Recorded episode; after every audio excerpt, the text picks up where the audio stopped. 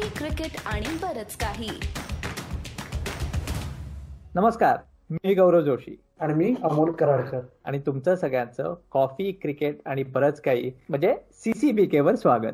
आज आमच्या या आय पी एल सिरीजमध्ये एक प्रमुख पाहुणे आलेत. अमोल कोण आलंय आपल्याबरोबर चर्चा करायला आय पी एल सीझनबद्दल? नमस्कार मंडळी आय पी एल ओवाच्या नवीन भागात तुम्हा सर्वांचं पुन्हा एकदा स्वागत. स्वागत करूया आपल्याबरोबर गप्पा मारायला आले आहेत योगेश ताकवले यांचं.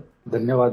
तर मित्र हो आपल्यातले खूप मिलेनियल्स आहेत त्यांना योगेश ताकवले हे नाव पटकन कदाचित रजिस्टर होणार नाही. तर योगेश ताकवले ही एक अशी आसामी आहे की जी सचिन तेंडुलकरच्या आधी आयपीएल डेब्यू केलेल्या मोजक्या खेळाडूंपैकी आहे. आणि सचिन तेंडुलकर आणि विराट कोहली या दोघांबरोबर एकाच संघात आयपीएल खेळलेल्या अजून मोजक्या व्यक्तींमध्ये आहे ज्याच्यात योगेश ताकवले झहीर खान रॉबिन उत्तप्पा असे काही छोटे मोठे प्लेयर्स आहेत. बरोबर?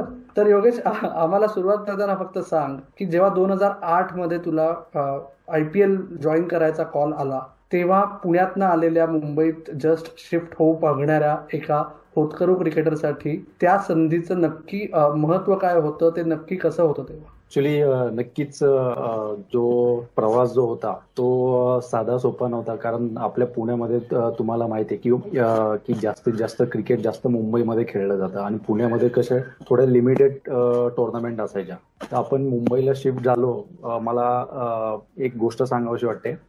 दोन हजार पाच मध्ये मी जेव्हा रणजी ट्रॉफी खेळत होतो तेव्हा महाराष्ट्राचे जे कोच होते चंद्रकांत पंडित तर त्यांनी मला विचारलं होतं की महाराष्ट्र पुण्यामध्ये खूप कमी मॅचेस असतात तर मुंबईमध्ये खूप जास्त मॅचेस असतात तर तू तिकडे येऊन खेळ. तुला चांगला अनुभव मिळेल चांगले चांगले प्लेयर्स लोकांसोबत खेळायला मिळेल तर ती एक चांगली अपॉर्च्युनिटी आहे. आणि तुला एक चांगला बेस तयार होईल जे पुण्यामध्ये जे क्रिकेट असतं ते कमी असतं. म्हणजे जेमतेम माझ्या मते आम्ही जेव्हा खेळायचो तेव्हा ऍटलिस्ट दहा ते बारा क्लब असायचे. आणि तेच जर तुम्ही मुंबईमध्ये खेळला ए डिव्हिजन बी डिव्हिजन सध्या ए डिव्हिजन मध्येच माझ्या मते पंचवीस तीस क्लब असतात. त्याच्यानंतर बी डिव्हिजनमध्ये सुद्धा तेवढेच असतात. तर तिकडे जाऊन तुम्ही खेळणार आणि पुण्यामध्ये खेळणार हा खूप मोठा डिफरन्स होता. तर मी असं म्हणेल की माझी जी मुंबईमध्ये खेळायची जी सुरुवात झाली ती चंद्रकांत पंडित सरांमुळेच झालेली आहे. आणि आय पी एलचं अगोदर म्हणजे दोन हजार आठ ला माझ्यामध्ये आय पी एल चालू झाली. त्याच्या अगोदर दोन हजार सहा सात ला एक दोन वर्षच मी खेळलो होतो डी वाय पाटीलला. त्याच्यानंतर माझं फॉर्च्युनेट होतं की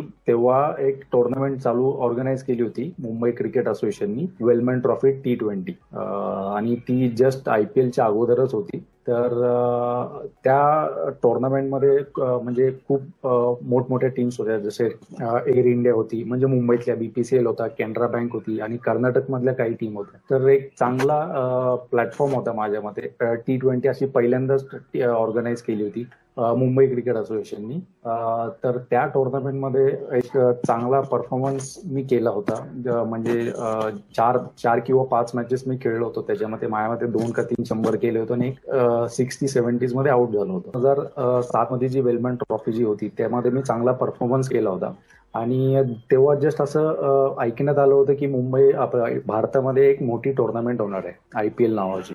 तर सगळ्यांना काही आयडिया नव्हती. फक्त माहीत होतं की होणार आहे. कल्पना आली होती की होणार आहे. कारण ह्यामध्ये सगळे जगातले जे चांगले चांगले प्लेयर्स आहेत ते येऊन एकत्र येऊन खेळणार आहेत भारतामध्ये. नंतर अजून एक टुर्नामेंट होती. माझ्यामध्ये एक फॉर्टी फाईव्ह ओव्हरची एक टुर्नामेंट असती. मुंबईमध्ये मला आता नाव आठवत नाहीये तर त्या टुर्नामेंटमध्ये आम्ही फायनलमध्ये आलो होतो. एअर इंडिया सोबत मॅच होती. ऋषिकेश कानेटकर लीड करत होता. आणि एमआयजीलाच मॅच होती. तेव्हा ती मॅच पाहायला ॲबी गुडविलला होते विजय विजय पाटील सर होते. आणि शिशिर हतंगडी म्हणून होते मुंबईचे जे सेक्रेटरी होते माझ्या मते. दिलीप फिंगसरकर सर सुद्धा आले होते. आणि तेव्हा सुद्धा फॉर्च्युनेटली मी त्या फायनल मॅच मध्ये रन्स केले होते. शंभर प्लस रन्स केले होते. आणि ती टोर्नामेंट आम्ही जिंकलो होतो. तर त्याच्यानंतर माझ्या मते एक पंधरा वीस दिवसानंतर मला ॲबी सरांचा कॉल आला की त्या पद्धतीने तू खेळलेला आहेस दोन टुर्नामेंट तर त्या टुर्नामेंट पाहून आणि तुझी बॅटिंग पाहून किपिंगची स्किल पाहून तुला मुंबई इंडियन्समध्ये घेऊ शकतात. तर अजून प्रोत्साहन दिलं त्यांनी की तू करत राहा करत राहा. पण त्यांनी शेवटपर्यंत सांगितलं नव्हतं की तुझं कॉन्ट्रॅक्ट झालेलं आहे म्हणून. मग त्याच्यानंतर पंधरा दिवसांनी मला सरांनी परत एकदा सांगितलं की असं असं कॉन्ट्रॅक्ट साईन करायला तुला मुंबईला यावं लागेल. म्हटलं सर तुम्ही सिरियस आहात का या गोष्टीबद्दल? म्हटलं मी फक्त मला सांगितलं होतं की नाही का करत राहा करत राहा. तेव्हा मी पुण्याला होतो कॉलेजमध्ये होतो. तेव्हा सर म्हणले होते की तू मुंबईला ये तुला कॉन्ट्रॅक्ट साईन करायचं. म्हणलं कसलं कॉन्ट्रॅक्ट काय म्हणजे म्हणजे आपलं सॅलरी वगैरे वाढते तर मी विचारलं ते कॉन्ट्रॅक्ट साईन करायचं वगैरे. नाही नाही म्हणले तू पुणे मुंबईला ये तुला आयपीएल ला कॉन्ट्रॅक्ट झालेला आहे तू ये. तर मी म्हणलं सर खरं आहे काही गोष्ट.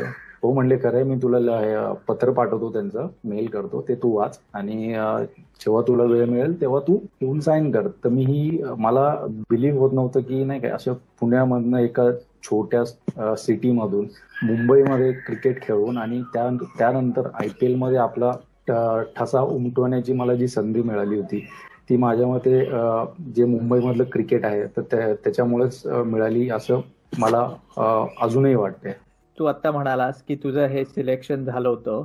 जेव्हा तू पहिल्यांदा त्या मुंबई इंडियन्सच्या ड्रेसिंग रूममध्ये किंवा पहिल्या त्या जेव्हा सगळे प्लेयर्स अवेलेबल होते तेव्हा तू आज शिरलास. तेव्हा तुला काय म्हणजे थोडक्यात सांग ना की आम्हाला की काय तुला म्हणजे इथं जयसूर्या इथं सचिन तेंडुलकर भेटले?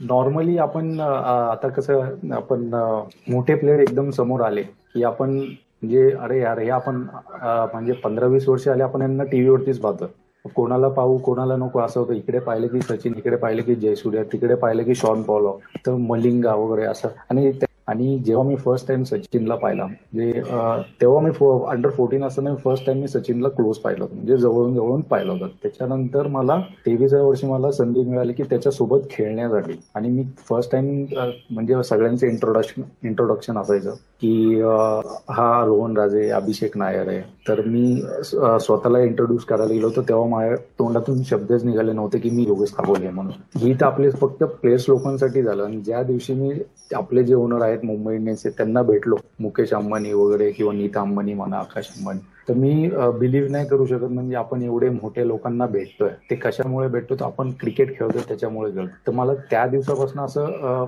वाटायला लागलं की नाही आपण जेव्हा जेव्हा जेवढं जेवढं चांगलं क्रिकेट खेळत जाऊ तशा तशा आपल्याला चांगल्या चांगल्या ऑपॉर्च्युनिटी मिळत जातील. तू आता सचिन तेंडुलकरचं नाव घेतलं सचिन तेंडुलकर तेव्हा अनफिट होता पहिला हाफ आणि त्या काळात जे दोन तीन चार ओपनर्स ट्रायआउट केले त्यातला एक होता योगेश ताकवले मुंबई इंडियन्ससाठी. तर एकीकडे सचिन तेंडुलकरची जागा घ्यायची दुसरीकडे सनत जयसूर्याच्या समोर बॅटिंग करायची तर तो कॉम्प्लेक्स सच किती होता म्हणजे? कारण असं मला एक दोन मॅचेस तेव्हा आठवत आहे की तू थोडासा अवघड जात होता सेट व्हायला आणि जयसूर्या जयसूर्या सारखी बॅटिंग करत होतो. तर तो कॉम्प्लेक्स हो.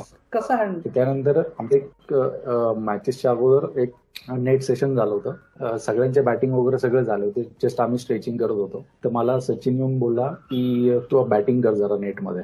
तर ठीक आहे हरकत मी विचारलं पण नाही का का कशासाठी वगैरे म्हणजे हिंमत पण होणार नाही तशी कोणाची. तर मी जाऊन लगेच पॅड वगैरे पॅडअप वगैरे केलं. जाऊन बॅटिंग केली आणि मी सगळ्यांना म्हणजे जो माझा नॅचरल गेम आहे तो मी खेळत राहिलो. आणि तो गेम सचिनला आवडला. तर सचिन म्हणलं ठीक आहे ओके म्हणजे पंधरा वीस मिनिटं मी बॅटिंग केली म्हणजे चांगले स्ट्रोक्स वगैरे खेळले. तर त्यानंतर नेट संपलं. नेट सेशन संपलं. परत आम्ही स्ट्रेचिंग करायला आलो. तर थोड्या वेळानंतर काही मीटिंग झाली. तेव्हा लालचंद राजपूतचा कोच होते. तर ती अपॉर्च्युनिटी मिळाल्यानंतर मी परफॉर्म म्हणजे नेटमध्ये चांगली बॅटिंग केली. त्यानंतर सचिन स्ट्रेचिंग करत असताना येऊन बोलला की तू उद्या मॅच खेळतोयस. ओपनिंग करायची तुला जयसूर्यासोबत. मी पण म्हणलं हो ठीक आहे. हरकत नाही. चालेल. मी याच दिवसाची वाट बघत होतो. म्हणलं ठीक आहे हरकत तर ती माझी अकरात खेळायची संधी अशी निर्माण झाली. पुण्याच सनत आणि यांच्यासोबत एक्सपिरियन्स कसा राहिला सनत जयसूर्यासोबत. तो ऑब्विसली माझ्यावरती प्रेशर होतं कारण मी first time D Y Patil मध्ये डीवाय पाटील मध्ये तर मी खेळतच होतो पण पंचेचाळीस हजार पब्लिक समोर. मेघराला फर्स्ट बॉल तुम्ही फेस करणं प्लस तुम्हाला सनत जयसूर्या तुमचा पार्टनर आहे. तर तुम्हाला काय फील होणार? तर तो तो जे फील होतं ते मी आयुष्यात विसरू नाही शकत की सनत जयसूर्या फर्स्ट बॉल मॅग्राला फेस करायचा आपल्याला. तर आपण म्हणतो ना की बादली वरताना कसा आवाज हळूहळू हळूहळू वाढत जातो. है ना? तर जेव्हा मी आणि मला जयसूर्या बोललो आणि आता जयसूर्या इतकी वर्ष क्रिकेट खेळतो तर मला वाटलं जयसूर्या स्ट्राईक घेईल. तर जयसूर्या मला मला येऊन बोलला की स्ट्राईक टू घे म्हणून मी कधी स्ट्राईक घेत नाही. आणि आतापर्यंत इंटरनॅशनल क्रिकेटमध्ये सरळ जयसूर्यानी कधी स्ट्राईक घेतलेली मला आठवत नाही. तर तो म्हणला तू स्ट्राईक कर. म्हणलं ठीक आहे आता काय तुम्ही जर नाही म्हणलं तर ऑप्शन नाहीच म्हणलं तर मीच घेतो म्हणला. आणि जेव्हा मी फर्स्ट बॉल फेस करायला सुरुवात केली तेव्हा ग्लेन मेगरा पळत धावत येत होता.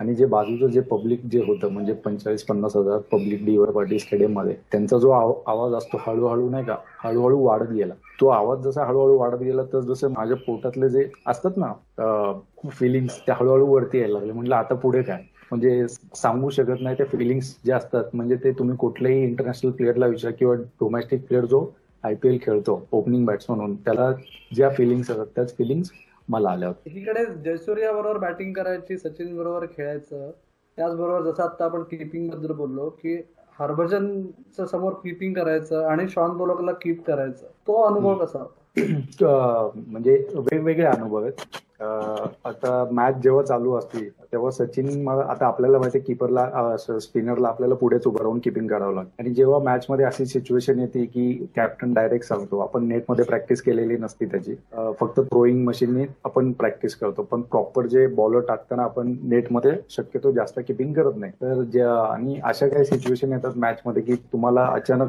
पुढे किपिंग करावं लागते. तर शॉन पॉलकला सुद्धा मायामध्ये मी पुढे राहून किपिंग केलेली आहे. ब्रावो ब्रावो सोबत सुद्धा केलेली आहे. ग्वेन स्मिथ पण होता तेव्हा पण केलेली आहे. तर तो जो अनुभव तुमचा जो रिफ्लेक्शन टाइम जो असतो तो तुम्हाला अजून वाढवावा लागतो. जे तुम्ही वन फॉर्टी किंवा वन थर्टी प्लस जे बॉलिंग टाकतात वन फोर्टीच्या आतमध्ये त्यांना तुम्हाला टी ट्वेंटी मध्ये तर मोस्टली पुढे जाऊनच किपिंग करावं लागते. तो जो रिॲक्शन टाइम आहे तो तुम्हाला कमी करावा लागतो. मग त्यासाठी आमचे जे फिल्डिंग कोच आहे होते दिघे म्हणून समीर दिघे त्यांनी माझ्याकडनं एक ती चांगली प्रॅक्टिस करून घेतली टेनिस बॉलवरती रिॲक्शन टाइम कमी करण्यासाठी. योगेश तू म्हणाला शॉन पॉलक होता जयसूर्या होता. ह्या सगळ्यांची ह्या सीझनमध्ये इंटरॅक्शन करताना एक कुठली तरी त्यांनी तुला काहीतरी सांगितलं किंवा एक नुसती एक इंटरॅक्शन झाली की तू तर- तू अजूनही तुझ्या ती डोक्यात आठवण सारखी येते. असं काही आहे का? अं, जयसूर्या सोबत सांगण्यासारखं आहे आणि पोलक पोलक सोबत सुद्धा सांगण्यासारखं आहे. जेव्हा आता सगळ्यांना माहिती आहे जो आपला सनद जयसूर्या जो होता तेव्हा खेळायचा दोन हजार आठमध्ये जो त्यांच्या पीकमध्ये होता तेव्हा. त्याचा जो लेंथ बॉल जो पिक करण्याची जी सवय ती आतापर्यंत मायामध्ये त्यावेळेस कोणाकडे एवढी नव्हती. म्हणजे शॉर्ट टर्म पूल जो आपण म्हणतो तो जो बॉल पिक करण्याची त्याची जी काय म्हणतात त्याच्याकडे जी हे होती पद्धत होती ती खूप कमी लोकांकडे होती. तर मी त्याला विचारण्यासाठी गेलो होतो की नाही का तुम्ही इतक्या लवकर कसं काय बॉल पिक करू म्हणजे करू शकता? तर मी त्यांना हा प्रश्न विचारला होता. त्यांनी एकच उत्तर दिलं होतं. मी पीक धबक प्रत्येकाचा स्किल्स लेवल वेगवेगळे असतात डिफरन्स असतात. तुम्ही डिपेंड करता तुम्ही विकेट कसं आहे कोणत्या विकेटवरती खेळताय आणि बॉलरचं जे स्पीड असतो त्याची मी जे रिॲक्शन टाइम असते बॉलरची आणि बॅट्समनची त्यामध्ये तुम्ही स्वतःला एवढं परफेक्ट करा किंवा एवढी प्रॅक्टिस करा की तुम्हाला लेन बॉल टाकायच्या म्हणजे टाकताना कळ- कळायला हवाय की तो लेन माझा बरोबर छातीजवळ येणार तेव्हा मी माझी बॅट ऑफ प्रॅक्टिस करत जेव्हा जेवढी मी प्रॅक्टिस करत तेवढी ऑफ ती बॅट येणार. मला म्हणजे वेगळं काय करायची गरज नाहीये. तर त्यांनी त्यासाठी त्यांनी मला ड्रिल सांगितलं होता एक टेनिस बॉलचा रॅकेटने तू प्रॅक्टिस कर. की जेणेकरून तुझं बॅट स्पीड चांगला येईल कोरमध्ये स्ट्रेंथ पण असायला हवी. त्या म्हणजे त्या दृष्टीने तू जी प्रॅक्टिस करशील ते ऑपअप तुला ते करता येईल. तर पण तो मला तो आणि मी त्याला हे पण विचारलं ह्या हा जो शॉट डेव्हलप करायला तुम्हाला किती वेळ लागला? तर हा स्वाभाविक प्रश्न आहे की हे लवकर येत नाही पटकन येत नाही. तर तो म्हणला होता यासाठी मी प्रत्येक दिवशी प्रॅक्टिस करतो म्हणला. असं पण नाही की मला येतो म्हणून मी ते सोडून दिलं तर ती जी गोष्ट होती ती मला खूप आवडली की म्हणजे एवढं रन्स करून इंटरनॅशनल क्रिकेटला तो अजूनही त्या गोष्टीवरती वर्कआउट करतोय. ती गोष्ट खूप त्याच्या त्याच्याकडनं शिकण्यासारखी होती. फक्त जयसूर्याने सांगितलेलं ड्रिल म्हणला त्या ड्रिलचा फायदा झाला शेवटच्या मॅच मध्ये की जेव्हा तू सेन वॉटसनला तोडलंस चार फोर एक हो. नक्कीच नक्कीच. त्याच्यानंतर सुद्धा मी आता दोन हजार आठची गोष्ट आपण बोलतोय. त्यानंतर सुद्धा मला त्या ड्रिलचा खूप उपयोग झाला. की मी ती आता जे डोमेस्टिक मॅचेस होतात त्याच्यामध्ये सुद्धा मी तीच प्रॅक्टिस करत राहिलो. जो जोपर्यंत माझा येत नाही फ्लो तोपर्यंत मी प्रॅक्टिस करत राहिलो. आणि त्याच फ्लोची किंमत मला मिळाली ती दोन हजार चौदा पंधरामध्ये जेव्हा मी मॉर्निंग ऑर्कलला खेळलो होतो. आणि त्या त्या बॉलरला हाईट सुद्धा सहा फूट सहा प्लस फूट आहे तो. परत उडी घेतल्यावरती अजून वरती जातो. पण त्याची जी लेंथ असते ती शॉर्ट ऑफ लेंथच असते पण आपली ती डोक्यापर्यंत येते. तो टाकतो नॉर्मल बॉल पण ते आपल्या डोक्यापर्यंत येते. त्या ड्रिलचा मला तेव्हा उपयोग झाला. म्हणजे आपण जी प्रॅक्टिस करतो ती कधी आपल्याला उपयोगी येईल ते आपण सांगू शकत नाही. आपलं फक्त काम आहे की आपण फक्त प्रॅक्टिस करत राहायचं. जेव्हा आपल्याला वेळ मिळेल ऑपॉर्च्युनिटी तेव्हा आपण ते एक्सप्लोर करायचं. हा माझा फंड आहे. शेन वॉटसन सारख्या बॉलरला एवढे फटके मारल्यानंतर त्याच्या पण तोंडातनं काही काही शिव्या स्लेजिंग आलंच असेल.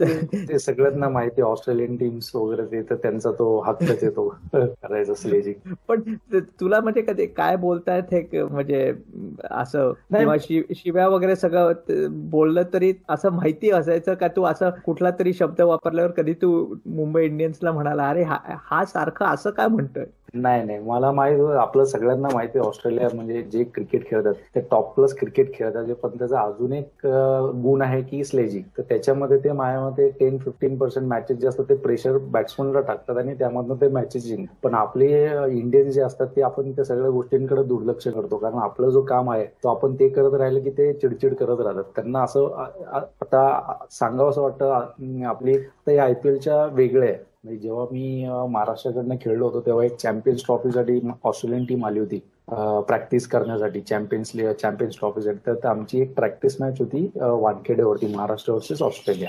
तर तेव्हा पण तेव्हा सुद्धा मी टीममध्ये नव्हतो. मला संध्याकाळी बोलवलं की ये तू तू पण आहेस टीममध्ये. तर ठीक आहे म्हणलं हरकत नाही. तर त्यावेळेस मी गेलो दुसऱ्या दिवशी आता ऑस्ट्रेलियन टीम चॅम्पियन्स जेव्हा ते दोन हजार आठमध्ये चॅम्पियन झाले तर तेव्हा सगळ्यांना माहिती की त्यांची टीम काय होती. म्हणजे तुम्ही शेन वॉटसनला पाहणार मॅगडाला पाहणार ब्रेटलीला पाहणार ब्रॅकनला पाहणार म्हणजे जेवढी नावं घेताल तेवढी कमी. माझ्या मते त्या मॅच मध्ये मी नॉट आउट पन्नास रन केले होते. जेव्हा मला क्रॅम्स यायला सुरुवात झाली होती तेव्हा. जेव्हा मी बॅटिंग करतो तो डिफेन्स जरी केला तरी आता बॉल जवळ आहे तर त्याच्यामुळे आपण देऊ शकतो असं मला वाटलं. तर तिकडनं सायमन कव्हर्समध्ये उभा होता तेव्हा तो आला hey buddy don't touch the ball आता ह्या पुढे आपण काय बोलू शकतो? त्याच्यामुळे म्हणलं यांच्याशी काही बोलायचं नाही आपण आपला गेम खेळत राहा निघून जावा. आणि तेव्हा क्रॅम्प जेव्हा येत होते तेव्हा आपला पॉन्टिंग सुद्धा कॅप्टन होता. तर मला क्रॅम्प होतो मी थोड्या थोड्या वेळाने पाणी मागत होतो. तर पॉन्टिंग मला म्हणला की तुम्हाला जर बॅटिंग येत नसेल तर तुम्ही आज जाऊन बघा तुम्ही फिट नाही बॅटिंग करण्यासाठी. म्हणजे हे असे ते क्रिकेटिंग लँग्वेज ते वापरत म्हणजे वेगळं असं काही बोलत नव्हते ते पण जे क्रिकेटमध्ये आहे तेच बोलत होते. दोन हजार आठ आयपीएलचा एक शेवटचा प्रश्न तुला विचारतो. तू आम्हाला सांगितलंस की सचिनचं पहिलं इंटरॅक्शन कसं होतं ते नेट्स मधलं? तर त्या मुंबई इंडियन्सच्या फक्त दोन हजार आठ असं नाही पण पहिल्या ज्या दोन तीन वर्षात तू मुंबई इंडियन्स बरोबर होतास त्यातलं सचिन तेंडुलकरांबरोबर झालेलं सर्वात संस्मरणीय संभाषण तुझं सांगतो सांगतो संभाषण असं आम्ही जास्त जास्त वेळ कधीच बोललो नाही. जेव्हा टीम टीम मिटिंगमध्ये जेव्हा बोलणं व्हायचं तेव्हा फक्त आम्ही ऐकत राहायचो. म्हणजे असे यंगस्टर लोकांना डायरेक्ट तुम्ही सचिन तेंडुलकरशी जाऊन बोलणं म्हणजे कोणालाच जमणार नाही. म्हणजे आपण कधीच इंटरॅक्शन केलेलं नसतं अशा मोठ्या लोकांसाठी. फक्त आपण त्यांच्याकडे पाहतच असतो. पण जेव्हा मॅच जेव्हा खेळतो आपण ग्राउंडमध्ये तेव्हा जेव्हा आमचं जे इंट्रोडक्शन व्हायचं ते खूप चांगलं व्हायचं. ते खूप चांगलं बॉन्डिंग व्हायचं. कारण तो फर्स्ट स्लिपमध्ये उभा असायचा.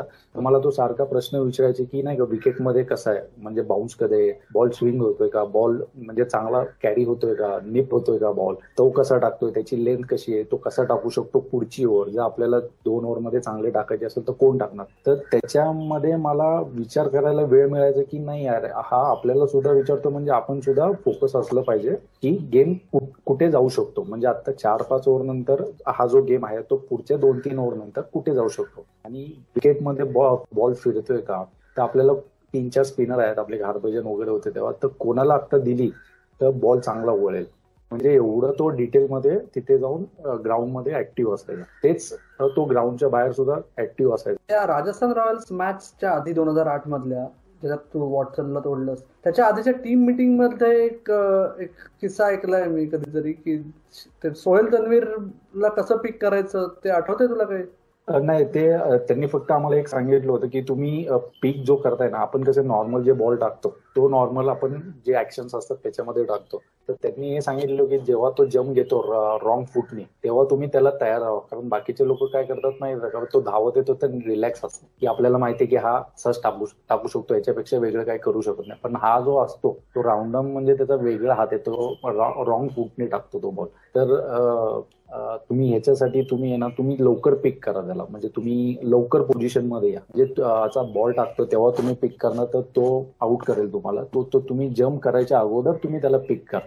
म्हणजे तुम्हाला कळेल की तो काय टाकणार आहे म्हणून. पण एक शे- प्रश्न. शेवटी त्या मुंबई इंडियन्सचा जेव्हा म्हणजे सीझन तो झाला त्याच्यापर्यंत स- सचिन बरचा एक फोटो ऑटोग्राफ वगैरे काय काय काय आठवण आहे का नाही अजून? नक्कीच नक्की. आता आता आपल्याला माहीत नसतं की आपण यांना परत कधी भेटणार तर एक जे एवढं चांगलं आपलं बॉन्डिंग जे झालं होतं दोन तीन महिन्यामध्ये तर त्याच्या काहीतरी अविस्मरणीय गोष्ट आपल्याकडे हव्यात. तर त्यासाठी मी माझ्यामध्ये आरसीबीची आमची शेवटची मॅच होती बँगलोरमध्ये. तर एवढे मला दिसत होते इंटरनॅशनल प्लेअर मी त्यांच्या सगळ्यांसोबत फोटो काढले. म्हणजे पुढे भेटतील नाही भेटतील त्याच्यामध्ये जयसूर्य असेल द्रविड असेल अनिल कुंबळे असेल सगळ्या लोकांशी सचिन सर असतील त्यांच्या सगळ्यांचे मी फोटो काढून ठेवले. एक मेमरीज म्हणून. आरसीबीचं नाव घेत असतो तो पहिला सीझन आरसीबी मध्ये संपला आणि त्याच्यानंतर तुझी जे सेकंड आयपीएलची स्टिंट होती. ती आरसीबी बरोबर होती तर तोपर्यंत साधारण आयपीएल जरा ऑर्गनाईज झालं नव्हतं बरोबर? पहिले दोन तीन वर्ष कसं हो. खूप विस्कळीत होतं कोणाला कल्पना नव्हती हो. आयपीएल नक्की काय आहे. तर तो फरक तुला कितपत जाणवला जेव्हा तुला ऑप्शनमध्ये दोन हजार चौदा मध्ये घेतला आरसीबी तेव्हा? आता यामध्ये सुद्धा खूप मोठ्या गमती गमती आहेत. आता दोन हजार चौदाची आपण गोष्ट करतोय सिलेक्शन प्रोसेसची. तर त्याच्यामध्ये तर पहिल्या तीन ऑप्शनमध्ये तर माझं नावच नव्हतं. म्हणजे आलं होतं पण कुणी पिक केलं नव्हतं. तर म्हटलं जाऊ दे फोन आपला टीव्ही बंद करून झोपून जावं म्हटलं. आपलं काय होणार नाही म्हटलं एवढे रन्स करून. नशिबात असेल तर होईल म्हटलं. तर मी फोन वगैरे टीव्ही वगैरे बंद करून ठेवला आणि रूममध्ये जाऊन शांतपणे झोपलो. तर तेवढ्या वेळात आमचा एक मुंबईचा एक माझा मित्र आहे तर त्यांनी फोन केला की तुझं सिलेक्शन झालं अरे म्हणलं गप बाबा तीन वेळा असं झालेलं आहे. आता म्हणलं आता तू परत डोकू नको खाऊ म्हटलं माझं. तर तो म्हणला नाही अरे खरंच झालंय. मग त्यांनी मला ते स्क्रीनशॉट पाठवलं की योगेश तापोले सोडलोय आरसी त्यानंतर मला बिलीव्ह झालं की अरे ठीक आहे आपण सिलेक्ट झालेलो आहे. योगेश दोन हजार चौदा साली आरसीबी साठी ज्या तुला संधी मिळाला किती चार पाच मॅचेस खेळला असतो त्या सीझनमध्ये हो. तर तेव्हा बॅटिंग लाईनअप असा होता की क्रिस गेल एक नंबर तीन नंबर विराट कोहली चार नंबर एबी पाच नंबर युवराज किंवा उलट. तर त्या याच्यात मध्ये दोन नंबरवर योगेश ताकोरे जेव्हा जायचा तेव्हा एक बॉल जर डॉट बॉल झाला तर ते स्वतःवर म्हणजे स्वतःची लाज वाटायला लागणे किंवा स्वतःला राग येणे हे असं किती व्हायचं म्हणजे? दोन हजार चौदा मध्ये आम्ही इडन गार्डन्सला खेळत होतो. तेव्हा मी गेल सोबत पहिल्यांदाच ओपन करत होतो. तर गेल सगळ्यांना माहितीये तो सिंगल्स धावत नाही डबल्स धावत नाही तो फक्त बाउंड्री आणि सिक्सच मारतो. तर मला आतमध्ये जातानाच तो मला म्हटला होता की मला रनआउट करू नकोस एक रनसाठी आपण पाच सहा पर्यंत जरी खेळलो तर आपण जी काही टोटल असेल ती अचीव्ह करू शकतो आपण. त्यामुळे तू एका एक रन काढण्याच्या नादात मला रनआउट करू नको स्वतःही रनआउट होऊ नकोस. आणि अशा असे जर प्लेअर समोर असल्यावरती आता गेल आहे विराट आहे एबी आहे परत युवराज पाजी पण होते. आता एवढ्या सगळ्या लाईन मध्ये आता जे छोटं नाव होतं ते मीच होतो. आता ते छोटं नाव मला कसं मोठं करायचं हे माझ्या हातात होतं टोटली तर मी त्या दृष्टीने खूप प्रयत्न केले. मी तसा प्रयत्न सुद्धा केला माझ्यामध्ये. मी तेव्हा तेव्हा सुद्धा माझ्याकडे forty five forty forty five runs केले होते. तर ती जी पार्टनरशिप होती ती महत्वाची होती. आणि जेव्हा गेल आउट झाला त्याच्यानंतर सुद्धा विराट कोहली आला होता. तू चांगला करतोयस. म्हणजे एवढा मोठा माणूस जो आपल्याला सांगतोय तू चांगला करतोयस. फक्त हे कंटिन्यू करत राहा. आणि आपण मॅच शेवटपर्यंत घेऊन जातो तेव्हा आमचा माझा जो रोल होता तो फक्त पार्टनरशिप करायचा म्हणजे असं काही प्रेशर नव्हतं. की तू स्लो खेळतोयस की तू रन्स करत नाहीये तू मोठे शॉट्स खेळत नाहीये. तुला जे येतं तू ते कर. आम्ही तुला काही प्रेशर करणार कारण तू जे आतापर्यंत जे क्रिकेट खेळत आलेला आहेस तू असंच क्रिकेट खेळत आलाय म्हणून तू अकरा अकराच्या टीम मध्येस अजून एक मोठा प्लेअर होता एबी डिव्हिलियर्स तू आता जसा क्रिस गेलचा सांगितलास मला रनआउट करू नको एक रनसाठी असाच एक थोडासा किस्सा एकदम. एबी डिव्हिलियर्सबद्दल असेल तर सांग ना. इव्हन प्रॅक्टिसमध्ये असेल प्रॅक्टिस मॅच मध्ये असेल ऑफ द फील्ड असेल तरी चालेल. एबी म्हणजे आता जो त्याला तर सगळेच म्हणतात थ्री सिक्स्टी म्हणजे असा कुठला शॉट नाही की तो खेळू शकत नाही. आणि त्याची नेटमध्ये सुद्धा बॅटिंग बघायला एवढी मजा यायची की नाही का हा आता पुढचा बॉल काय खेळणार? पण सगळं सगळ्यांना असं उत्सुकता असते की हा एवढे मॅचेस मध्ये एवढे शॉट्स मारतोय वेडे वाकडे थ्री सिक्स्टी आणि हे कनेक्ट करू कसे कसे कसे काय करू शकतो? तर आपलं आता आपलं जे असतं की पहिलं आपण प्रिफरन्स देतो नेट प्रॅक्टिस नेट प्रॅक्टिसमध्ये जे आपण करतो तेच आपण मॅचेस मध्ये करतो. पण एबीचं ह्याच्या उलट आहे. तो नेटमध्ये एकदम सरळ बॅटिंग करतो. करायचा म्हणजे. जेव्हा जोपर्यंत मी होतो तोपर्यंत. म्हणजे तो सरळच बॅटिंग करतो. व्ही शेपमध्ये जेवढे समोर मला मारता येतील पूल माना कट मारा पण तो वेड्याकडे शॉट्स कधी खेळत नाही. तर मी त्याला एकदा विचारलं होतं की तू नाही का असे शॉट्स कसे खेळू शकतो? तर आता हे आता कसं काय विचारणार ना? आता हे सगळं जमतंय त्याला तर आपण कसं काय विचारू शकतो? तरी पण मी एक चान्स घेतला की तू हे शॉट्स कसे काय खेळू शकतो? तो म्हटलं काय नाही तुम्ही फक्त कॉन्फिडन्स म्हणजे कॉन्फिडन्समध्ये राहिल्यानंतर तुम्ही काय करू शकता? स्वतःवरती आत्मविश्वास ठेवल्यानंतर तुम्ही काय करू शकता? म्हणजे आपली जी लिमिट असेल त्याला आपण किती पुढे घेऊन जाऊ शकतो? तो फक्त आत्मविश्वासच करू शकतो. त्या त्याला त्या दृष्टीने तू प्रॅक्टिस कर. आणि जेव्हा तुझे पाच शॉट लागतील पाच सहा पंधरा वीस जे शॉट लागतील त्याच्यामधले कॉन्फिडेंटली तू किती मारलेस? त्याच्यावरती विश्वास ठेव. आणि तो जो कॉन्फिडन्स आहे तोच कॉन्फिडन्स घेऊन तू मॅच मध्ये जा. जेव्हा तुला असं वाटतं की मी हा शॉट मारू शकतो तेव्हा मारायचा. कारण तू जर विचार करशील नाही नको नंतर हो, हो हे करू. जेव्हा आपल्याला ज्या सिच्युएशनमध्ये जे वाटतंय ते तू कर. अजून एक छोटासा किस्सा आहे. जेव्हा मी धोनीचं स्टम्पिंग मिस केलं होतं माझ्या मते आम्ही मॅच करत होतो बँगलोरमध्ये. आणि त्या स्टम्पिंग मिस झाल्यानंतर आम्ही मॅच हारलो होतो आणि दोन तीन ओव्हरमध्ये धोनीने ती मॅच संपवली होती. आता धोनी सारखं स्टम्पिंग सोडल्यावरती कुठलं तुम्ही प्लेअर तुम्ही तुमच्याशी येऊन बोलणार की तू तुझ्यामुळे मॅच हारली वगैरे असं कोणी बोलणार नाही. त्यानंतर माझा मूड ऑफ झाला होता की अरे काय यार आपल्यामुळे मॅच हारली. म्हणजे ते वाटतं आपल्याला की नाही आपल्याला एवढं मोठ्या प्लॅटफॉर्मवरती चांगली ऑपॉर्च्युनिटी होती. पण मिस केला. त्याच्यानंतर सगळे शांतता झाली होती ड्रेसिंग रूममध्ये. कोणी कोणाशी काही बोलत नव्हतं वगैरे. आणि मी एकतर मी एबीच्याच बाजूला बसायचो तुमच्या माहितीसाठी सांगतो एबीच्याच बाजूला बसत होतो. मी तर सगळेजण शांत होते आपला डिनर करत होते जाण्याच्या तयारीत होते. फक्त एकच माणूस असा होता की तो येऊन मला बोलला. की तुला चांगली शिकायची संधी ही शिकण्याची संधी तुला अजून पुढे येतील. पण नर्वस होऊन जाऊ नकोस. या संधीतनं तू तू शिकू शकशील पुढे. हे त्यांनी जे बोललं होतं तेव्हा मला ते मला खूप अप्रूप वाटलं की नाही का यार नाही यार अजून आपलं क्रिकेट संपलेलं नाहीये. एक क्रिकेट संपलीये. म्हणजे एक आपण स्टंबिंग सोडल्यावर आपलं क्रिकेट संपलेलं नाहीये. त्याच्या नंतर सुद्धा आपल्याला संधी निर्माण होतील. पण आयपीएल म्हणल्यानंतर आयपीएल ऑफ द फील्ड जी सगळी गंमत जम्मत असं जे भासवलं जातं किंवा वाटतं जनरल फॅन्सना तर ऑब्विसली पहिली एक दोन वर्ष तर टीम कुठली असो दांगडदिंगा चालायचाच. आणि जेव्हा तू दुसऱ्या स्टेटमध्ये गेलास तेव्हा ती फक्त दांगडदिंग्यासाठी प्रसिद्ध टीममध्ये होतास तर आम्हाला ऑफ द फील्ड थोड्या गमती सांग ना एक दोन. आता धांगडधिंगा करणारा कोण आहे तुम्हाला जास्त माहिती तुम्हाला अख्ख्या जगाला माहिती आहे क्रीज गेल. त्याच्याशिवाय तुम्ही ते पूर्ण होऊ शकत नाही. धांगडधिंगाचं जे वाक्य जे तुम्ही वापरलं ते त्याच्याशिवाय पूर्ण होत नाही. म्हणजे त्या माणसाला तुम्ही रात्री तीन वाजता जरी उठवलं तो झोपतो बारा एक वाजता तेव्हा पण तुम्ही जेव्हा त्याला तीन वाजता जरी उठवलं तरी तो तो पार्टी करायला तयार राहणार आहे. म्हणजे पण त्याच्यामागे सुद्धा एक गोष्ट आहे.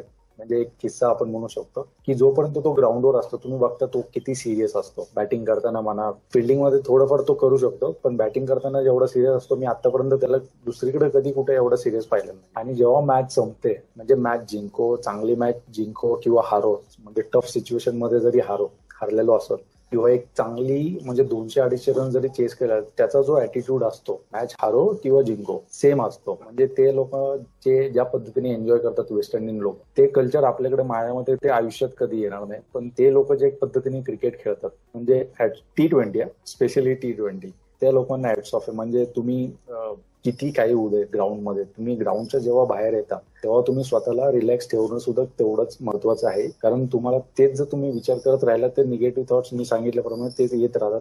झाले तीन तास झाले संपला विषय. ते संपला त्यांच्यासाठी दिवस. ग्राउंडच्या एकदा जेव्हा बाहेर येतं तुम्ही संपला. आणि त्याच्यानंतर तुम्ही काय करता ते जास्त ते जास्त लक्ष देत. की आता मला कुठे जायचंय? मला कुठे पार्टी करायची आहे? मी कुठे स्वतःला म्हणजे त्या सिच्युएशन मधून मी स्वतःला कसं बाहेर काढू शकतो? जे आपल्या बरोबर जे खराब झाले ते चांगल्या पद्धत चांगल्या याच्यामध्ये आपण कसं आपलं मूड चेंज करू शकतो ते त्या लोकांकडनं शिकण्यासारखं आहे. आपण या पार्टीजबद्दल बोलतो. आतापर्यंत म्हणजे तू मुंबई इंडियन्स आता क्रिस गेल बद्दल बोललास. आतापर्यंत बेस्ट डॅन्सर कोण आहे रे? कुठला? मुंबई इंडियन्स का आरसीबीचा कुठेही दोन्हीकडे. किंवा एक मुंबईचं सांग एक आरसीबीचं सांग. ड्रेसिंग रूममध्ये तर शक्यच नाही. ड्रेसिंग रूममध्ये तर मी क्रिस गेललाच पाहिला होता डान्स करताना अशोक डिंडा सोबत आणि चहाल सोबत. मुंबईमध्ये नाही मला आठवत नाही आम्ही कधी हे केले डान्स वगैरे केले. केला होता एकदा जिंकलो होतो. एक रमेश पवार आपला राजेश पवार म्हणून एक लेफ्ट हँड स्पिनर होता तेव्हा तेव्हा माझ्या मते आम्ही केलं होता एक दोन वेळेस. जेव्हा जिंकलो होतो क्लोज मॅच आम्ही जिंकलो होतो. त्या नेहमी आम्ही हारत होतो पण त्या क्लोज मॅचेस नंतर आम्ही जिंकत गेलो. त्याच्यानंतर जी एनर्जी होती ती दिसली आम्हाला. शेवटच्या तीन चार मॅचेस मध्ये तेव्हा आम्ही डान्स केला होता. आणि हरभजन सिंग तर मला पकडून पकडून आणत होता की तू गणपती डान्स चांगला करतो तू डान्स कर म्हणून.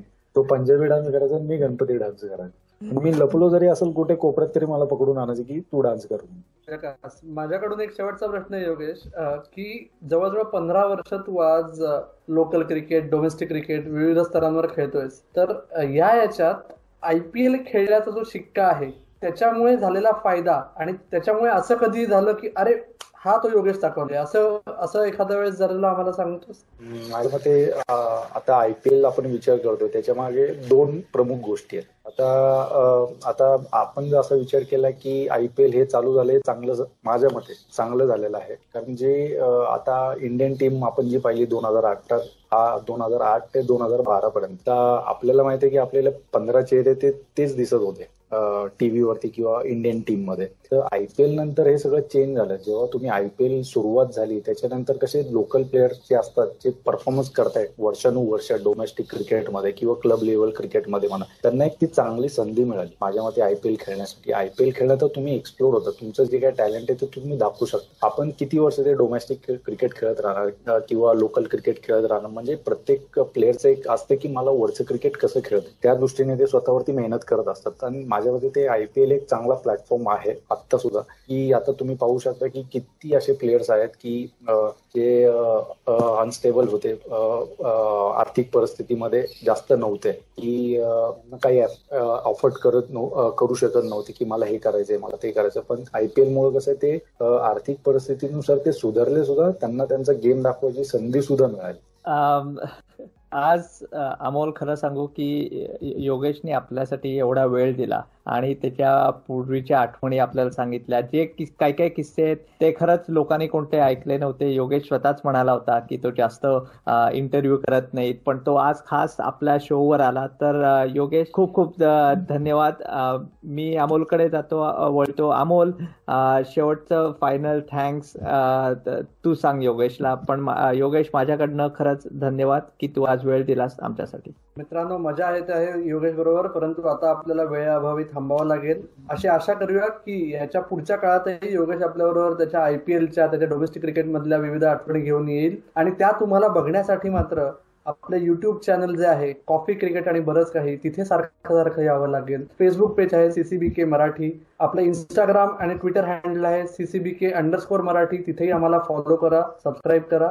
आणि आता आपला पॉडकास्टही सुरू झाला आहे. तुम्ही पॉडकास्टचं जे ऍप वापरत असाल किंवा जो प्लॅटफॉर्म वापरत असाल त्या सर्व व्यासपीठांवर आपला पॉडकास्ट आता उपलब्ध आहे. कॉफी क्रिकेट आणि बरंच काही या नावाने. तर जरूर बघा ऐका आम्हाला फॉलो करा आम्हाला अभिप्राय कळवा आणि पुढच्या आमच्या भागाची वाट पहा. धन्यवाद.